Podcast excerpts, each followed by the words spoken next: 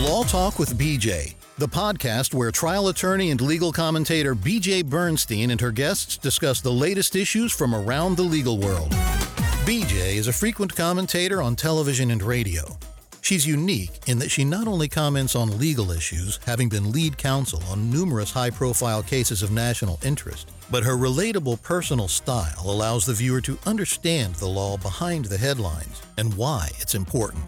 Now, here's your host, B J Bernstein. Welcome to Law Talk with B J. This episode, we are going back to the subject of family and divorce and the most contentious part of it all, which is when you have children and figuring out custody and child support. Returning again are these two super lawyers, literally, as designated by the organization that monitors lawyers and gives them that accolade. Ivory Brown is with us once again. She has her own practice here in Atlanta, Georgia. And also joining us is Tina Shaddix Roddenberry, partner at the law firm of Boyd, Collar, Nolan, Tuggle, and Roddenberry. Both established, well-respected, well-recognized divorce lawyers who are going to talk about the most difficult and traumatic part of divorce, as I said, which is child custody. So welcome, Tina and Ivory. Thank you, B J. We're so thrilled to be here. Thanks, B J. Custody, you know, that is such the fight in most of your cases, I imagine. What do you do? How do you advise a parent? Um, First off, in terms of how do you get to the courthouse to be the one who first says, I lay claim that these children should live with me? Or is that not how it works? Ivory's looking at me like, I'm not sure you've got that right. So this is why I have this podcast for her to to, to, to help maybe the misconceptions. Uh, two words, best interest. And that's what you need to tell your client um, because that's what the court is going to look at, the best interest of the child. And so I think that a a new way of dealing is occurring in our court system. And that is that it used to be, I think many people think this, and it used to be that maybe walking into a courtroom, the woman would have higher priority in terms of physical custody than the male, maybe based on traditional roles. But today people walk into court and the courts are looking at each parent as a custodian and looking to see what's in the best interest of the child. And so um, that is the bar that you have to hurdle. What's in your child's best interest? And it is not that you walk in thinking, I have got to have. People walk into our offices with two words, full custody. And I always say, what does that mean to you? Because in our um, heads, there are two areas, um, legal custody and physical custody. And those are the things that the court is going to look at. And terminology is less important to the court than what's actually going to happen with the children and what is going to promote their stability, consistency, and happiness. So let's get what is the legal versus physical cu- custody definition. Can Tina? I go back in though, and I will answer that, but can I answer, you said, you know, who gets to the courthouse to lay claim on the child? Really, under Georgia law, both in a married relationship, both parents have equal, equal custody. There, you aren't fighting over equal custody at the beginning. What you're looking for is a court order to change equal custody when you file for divorce. That's an important point. It See, is. Again, I am learning from my guests on the podcast. Yeah. So in terms of the best interest of the child, what does that mean to a court? The court wants to see which parent is, and it may be both parents. It may be that the child's best interest is that both parents provide. They're both bonded, they're both engaged, they're both mentally and physically healthy and able to parent. They're both um equally best for the child to have an equal relationship. Or the court may say, I think this child or these children should be primarily with one parent. And some of the reasons may be because the other parent's travel schedule or the other parent's work schedule, unfortunately, or because the other parent um, has never really engaged and provide the support. Or maybe the child has a special need that one parent is better equipped to make sure that they are taken care of. Um, and and when the court is ruling on best interests of the children, they're going to rule on what's legal, what legal custody should occur. And that is the important decisions parents make on behalf of their children every day. Are they going to be Jewish or Methodist? Are they going to go to a public school? Are they going to play soccer? It's the decisions you make. Are they going to have this medical treatment?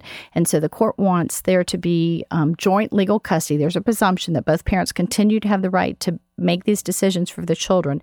But the court also will require that if the parents are disagreeing on these major categories in a major decision, then one parent over the other will have to be chosen to make the ultimate decision. They're not going to leave a divorce and a custody case where one parent isn't entitled to make those important decisions. So it, so it sounds like the minority of cases are the ones that are what we see in film, where there's just this bitter batter battle over all types of things going on, and that in general it's more joint custody that you find with your clients, or is somebody, or are we really more at a state where one parent is the primary? I would say that we're still at a state where one parent is more primary in terms of, now you're talking physical. Right. That Joint, there will be joint legal custody, that, and and I think that's a national m- movement. Many years ago, they wanted both parents to be able to continue to be involved and engaged and make important decisions. But in the physical custody, I think it's still a belief that um, children are better in one home primarily. But I, there has been a change in the thirty-three years I've been practicing. It used to be the non-custodial parent would have from Friday to Sunday night and maybe a dinner on the alternating week. Nowadays, I think the standard Standard parenting time for the non-custodial parent is from Thursday to Monday, and then have another the week that they don't have the weekend, that's alternating weekends, have the Thursday overnight to Friday, which has been an increase in parenting time. And that shift came from a recognition that the child wasn't spending enough time um, with the with both parents, or just to be more equitable? I, I would say it's probably more of a recognition that the children need two parents. And if there's a willing parent on the other side who is willing to be present, then that should be honored. And the child should have access to the talents and um, um, opportunities that that other parent can bring to the table. So I think it's more of a willingness or a desire of the other parent um, to be present. And that has spearheaded the movement. And I think it's a good thing. Um, one of the things that we, we do encounter is um, there may be a, a person who has had primary responsibility for the day-to-day care of the children. And then in a divorce setting, you're going to have to allow the other parent access to the children. And so it may be difficult for that primary custodian to recognize or feel comfortable with releasing or letting the children go to have parenting time with the other um, parent who was not the primary um, custodian. But it's a good thing. And I tell my clients this, if you think that maybe the husband wasn't as present as he should have been during the marriage, but now is going to have unfettered access to these children for four days every other weekend and has to develop a relationship or a stronger bond, then that's a good thing for your child. And, um, you know, in looking at it that way, I think most people are able to facilitate or accommodate the changes that come with divorce with regard to access to their children. Can, what I, if, can yeah, I add one thing? I think yeah. another, in addition to the desire, I think another reason why we have more, both parents having more parenting time is because society has resulted in both parents working more. It used to be a traditional stay-at-home who was primarily taking care of the children, but when both parents were working, then both parents had to get more involved in caring for the children. Another reason why I think there's been a shift toward um, both parents having more parenting time is because there's been good research that has come out on the impact of children not having both parents actively engage. And, and research has shown that that negatively impacts children, that they need Uh, for for their social, emotional well-being long-term to have both parents very involved in their lives. So what happens, though, when one of the parents, either for work purposes, goes to another city or state, or they're choosing to go to another city or state as a way to try to get the upper hand, perhaps, in the relationship? I'm not sure that's always the case, but could be the case. Um, how does that affect that general, what you're sounding like? Sounds fairly fair, you know, to four days, four days moving and, and having contact with your child and, and being involved. B J, it really depends on who's moving. If you have a primary custodian, the children are living with that parent, and that parent is moving, it could impact and result in a change of custody because you are essentially moving and interfering with the other parent's custodial rights. But if you are the parent who is exercising that Wednesday to Monday, and you're moving and you're moving so far away as to not allow you that every other weekend parenting time, then it could result in a change in your parenting time, but also your child support obligation, because now you may have travel deviations for the expenditure of sums, um, the required expenditure of sums to visit with or parent your children during those parenting times. When the non-custodial parent moves, mm-hmm. just like Ivory was saying, what we typically work out is they will have more time in the summer. Yeah. They'll have more time during the children's holidays off from school so that um, the travel either on the parent or the children isn't too much for just a weekend. So it, it shifts their parenting time.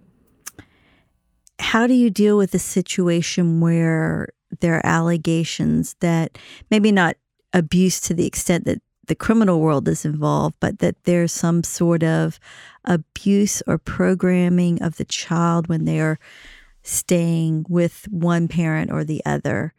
How does the court and you as attorneys working with those clients focus on, I guess, in essence, somewhat sort of emotional abuse of or, or trying to get back at the spouse through the children? You know, what you see on a Hallmark, not a Hallmark movie, because right. those are all the happy movies, but those movies where you're they're showing people's lives torn apart. I think what you're talking about is where one parent is trying to alienate the child from the other parent, and so they are psychologically and emotionally really abusing the child and trying to convince the child that they don't want a relationship with the other parent. And when we see this happening, and um, we most typically, the court will appoint a psychological custodial evaluator, a professional psychologist who has experience and is knowledgeable about research, and they run a battery of tests, psychological tests, um, personality tests.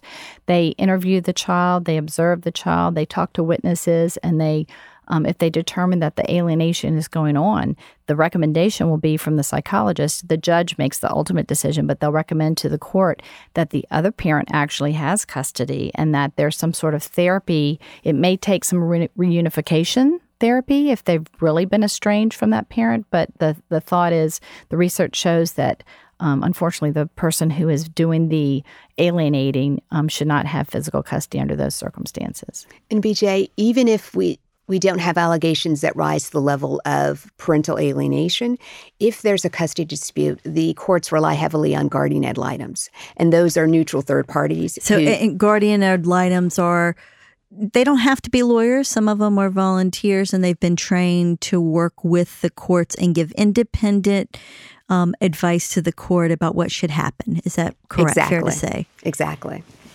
And when that guardian ad litem is coming into the picture, if you are representing one of the parties, how do you advise your client to work with the guardian ad litem? Um, you, you generally want your client to be as open and transparent as possible and to cooperate with the guardian ad litem. Um, I try to be um, as Um, involved as necessary, but more specifically, as hands-off as necessary, depending on the guardian's specific needs or desires. The guardian will generally give your client a questionnaire and ask for the pleadings in the case, and then conduct an investigation that includes um, speaking with the children's providers of services, the school, doctors, therapists, um, Uh, extracurricular activity providers and the like, and come up with a, a speak to both parties, individual um, witnesses, and the guardian request witnesses. And so you have as much input, and the guardian conducts the investigation and then makes a recommendation. Could be a temporary re- recommendation and a final recommendation. And the court still has the authority to either accept or reject that recommendation. But I find that guardian ad litems are next in line to the mediation in terms of things, good things that are happening in family law. And, I, and my advice to guardians also include, in addition to what Ivory discussed, is I advise my clients to treat the guardian like the judge, that this is someone who is going to be having the most important decision involving you and your children than anyone else. And so to please be very respectful, um, and that this person is not your confidant. I'm your con- I'm your attorney. I'm your confidant. That don't assume. In fact, everything you tell the guardian is not confidential. Um, and I also sit my client down with the statute in Georgia that defines best interest and go over the, fi- the I think there are fifteen or sixteen factors the court and the guardian will be considering and and making a recommendation in the children's best interest. And I discuss each of those factors and have my client come up with examples of why they meet or exceed that factor, and so why they should get custody in the children's best interest. I won't make you name all fifteen, but can you give me a few of those factors that are important? Because I think that's important not only for someone in the guardian ad litem, but I'm assuming the same factors that a judge is going to look at the per- parents, yes. That lens. It's it's bonded. The, some of the things I've already mentioned. Are you bonded? Are you capable physically? Do you not have any physical or emotional um, impediment, impediments to having custody? Does your schedule allow? Um, you know, do you have stability? Um, you know, have you been engaged in their activities and their education and their med- medical care? Those are some of the factors. Is that parent likely to foster the parent-child bond with the other parent? Ex- involvement of extended family members, that sort of thing. That's a very important factor. Because extended family members can get really messy, if I'm correct. Again, in my world of divorce gone criminal, and so they end up in my office, and they're your clients and my clients, and we're, you know, it's that extended family is very sticky because I don't, grandparents don't have the same rights that parents do, am I right? Very much do not. And that really blows, in fact, the calls I get, because people just kind of, I, listen, I love all the people who call me um, to to want to try to work with them. And, and then if, if I can't do it, I refer it to someone. But I tend to get a lot of grandparent calls. I can't see my grandchild. I want to spend time with them, or I'm concerned what I'm seeing. Um, why is that that the grandparents don't have any say um, under the law? Do the, you know? The United States Supreme Court has issued court decisions that find that grandparents, that parents... parental rights are such highly regarded and highly held in the status of the law that a parent's rights vast exceed grandparents' rights to children. It's a constitutional right that is very hard to overcome. Is there any advice for a grandparent other than, I guess, the therapy route of trying to be able to work with someone to be able to see and have connect? Them, sorry, have them recognize that they, they are at the... Um, bidding of their children and their son-in-law or daughter-in-law, that they don't have much in the way of rights, and so their all their interactions need to be, um, you know, honoring and respecting the parents, and try to have the best relationship you can, because um, it really is up to them on how much time you see. Obviously, there are you can bring a lawsuit and ask for some um, parent, excuse me grandparent rights of visitation under certain circumstances, but you really want to work the best you can with the children, their children, and that. I think the laws are changing rapidly as we change the definition of family and the definition of marriage. And so we can look forward to there being um, more of a bent towards accommodating um, that extended family relationship. There in Georgia, there was just a new statute that came out in July with the concept of the um, theoretical caregiver. Yes. It's someone who has been very involved. Like, let's look at a step parent. Um, until this law came into effect, if you are married and you have a stepdaughter or stepson and you get divorced from that parent, who the their spouse is the actual parent, you had no right to have any kind of parenting time or visitation with your, and you could have been step parent for tw- fifteen years. Um, but there's a new statute that just came out, and we're just, we haven't had any interpretation of it yet, but it, it allows someone who's been very involved in a child's life to have some time with the child. Which makes sense, especially since some people, you know, since they're two, three, four years old, they may know the step parent as mom. That's and yeah. For a number of reasons, whether it's death, that the person never was in their life, or the mother or father walked away. That's really tr- again. If we're talking best interests of the child, it sounds like that's trying to be recognized now, yes. As opposed to just yanking everybody out of the child's life. That's right. I was very proud of the Georgia legislature for taking a step in that direction, because um, that had never happened before. Right. Or it could even include um, a same-sex marriage, but one parent not having a biological connection to that child. So, yeah, we're we're we're moving forward, and it, and um, I'm hopeful that we'll continue to do things that promote the well-being of the child, including embracing all those people that want to love um, and embrace that child. So, one of the areas that I think custody can get very difficult in. Again, it's kind of within the criminal ambit, is which which is drug use. Mm. Um, yeah. What kind of things, or what kind of advice that that you can give to someone in terms of, if you have a custodial dispute and you believe that the other person has a drug or alcohol problem beyond social drinking or, or, or whatever, but re- truly a problem that, that affects the relationship? Those are the most difficult cases, because especially if the parent who may be an alcoholic or a drug abuser is not acknowledging that they have an issue. Um, the courts, if it's a alcoholism, um, the courts can appoint an alcohol assessment. They can say, we want to have an analysis and have you work with a professional to see if you have an alcohol problem. And then they will put some, if it's determined in a court case that there is an alcohol problem or drug problem, the court will put protective measures and it's in the parenting plan to make sure that they are, um, you know, blowing in Soberlink, that they are not drinking when they have custody, that they are getting random drug and alcohol test to make sure that the children are not being exposed to their parent when they're parenting them to to their alcoholism and, and drugs. And there may be a period of time where a supervisor might be appointed to be with the parent when they're with their child to make sure they're not on drugs or alcohol. The courts are very protective of children in that scenario, but it becomes an issue of how bad of a problem is there and what needs to be put in place to protect the children. I think our family courts are prepared to um, take on the each crisis that we're seeing in our communities, and that those include drug addiction and mental health concerns. And so, um, to Tina's point, we even have in the um, reign of the guardian ad litem's purview an ability to have that guardian request um, evaluations that could be psychological or drug-related, and to put into place a safety plan that, um, as Tina mentioned, allows for the protection of that child.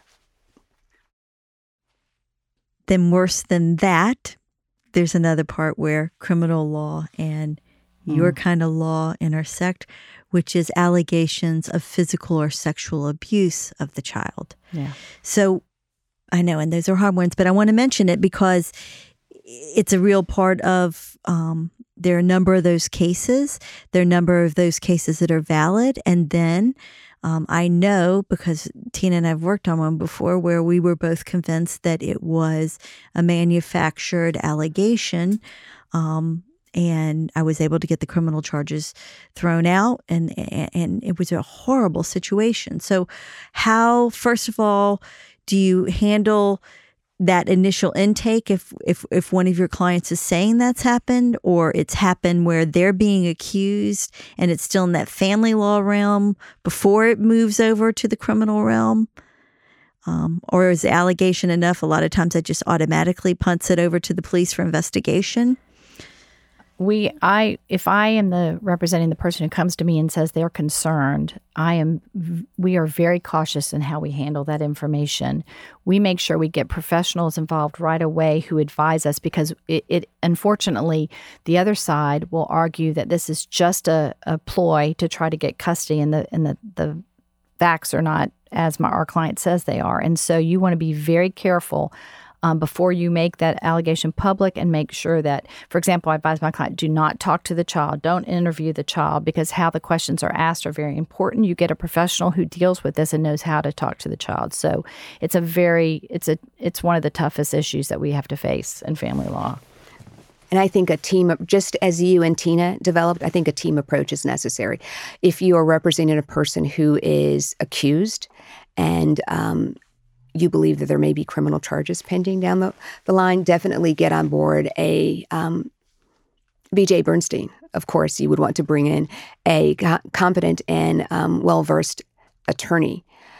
You also need to undertake efforts to protect the child while the investigation is ongoing. And so you're going to want to, at least on some level, modify the parenting time of the uh, between the parent um, who's accused and the victim to make certain that there's not ongoing abuse um, during the pending investigation. And so you're going to want to get into court and modify the parenting time so that there is either supervision or it's precluded, at least until the investigation um, is um, fully developed.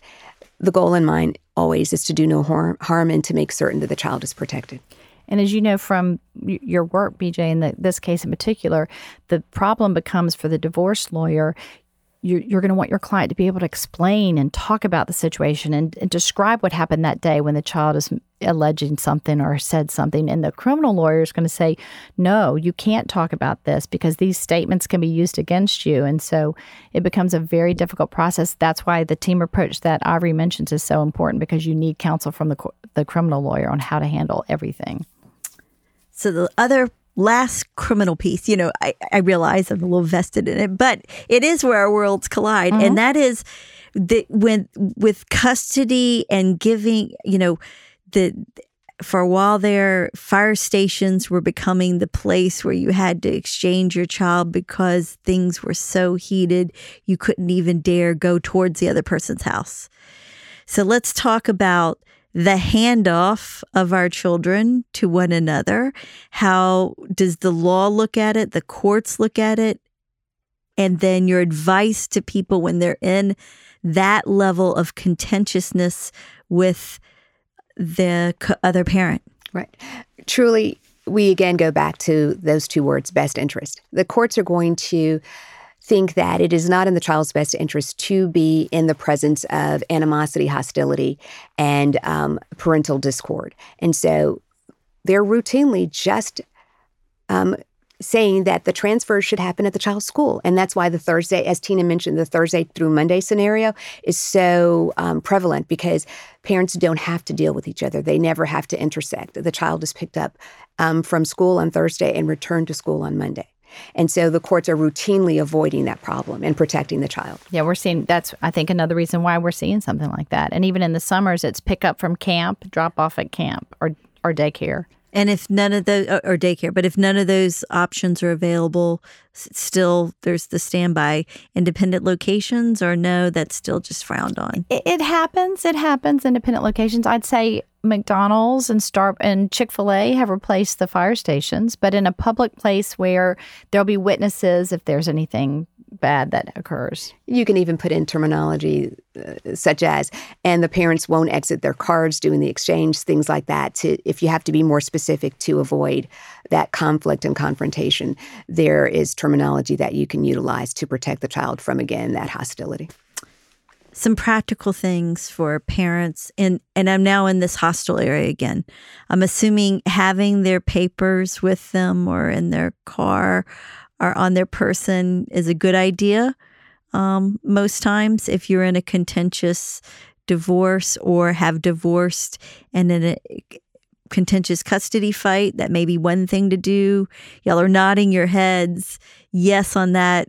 Any other advice or things that you can do to help minimize, one, the the trauma for the child? You as the lawyer can help work with the client in the ways you've talked about, but anything else that that helps, um, though third parties such as the police being involved, understanding quickly um, to de-escalate it from an arrest?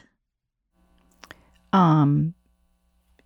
I'm trying to think of a situation where I've had that in the past. Yes, having it, once there's a court order deciding who has custody of the children, um, if there's a fight over that particular taking the child or not taking the child, having the papers with you. Um, but I can't think of any. I don't. I don't. I haven't had a situation, thank goodness, like that. But immediately you have.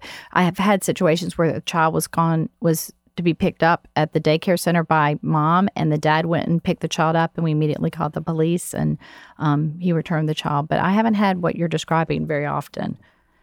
No, I agree. You want to make certain that the school or the pickup location has an approved list of parties that are available for pickup, so you're not having an errant person go pick up the child, and then there's some confusion about the whereabouts of the child.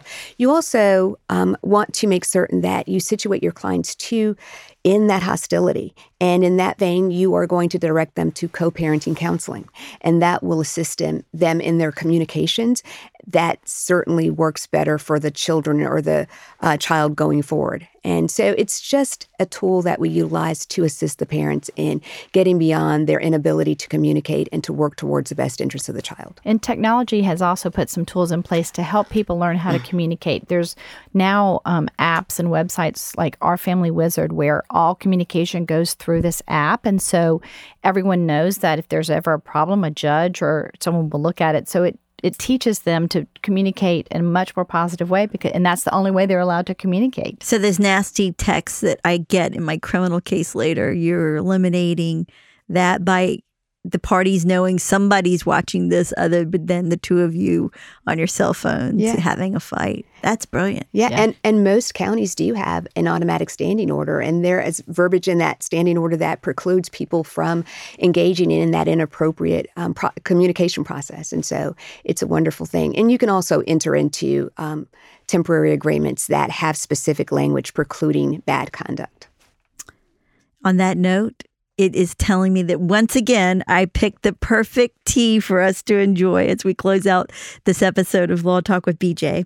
And we have been having a tea with the ingredient of Tulsi. And it is manifests the feeling of peace and serenity wash over my body. So perhaps your clients, you need to give them some Tulsi tea on their way to the courthouse and remind them that peace, serenity wash over my body for the sake of the children that are involved in the custody and the and the legal workings that are happening. Absolutely. Wonderful idea. Thanks, B J. Thank you for joining me in this Law Talk with B J. Take care. This podcast is not to be construed as legal advice. With any legal issue, you should reach out to a professional attorney that practices law in the state and area of law for which you need information or consultation. Law Talk with B J does not establish an attorney-client relationship, which is only formed when you have hired an attorney and signed an engagement agreement or contract. It's Law Talk with B J music theme written and produced by Atlanta Audible. This podcast copyright twenty eighteen, B J Bernstein, Esquire.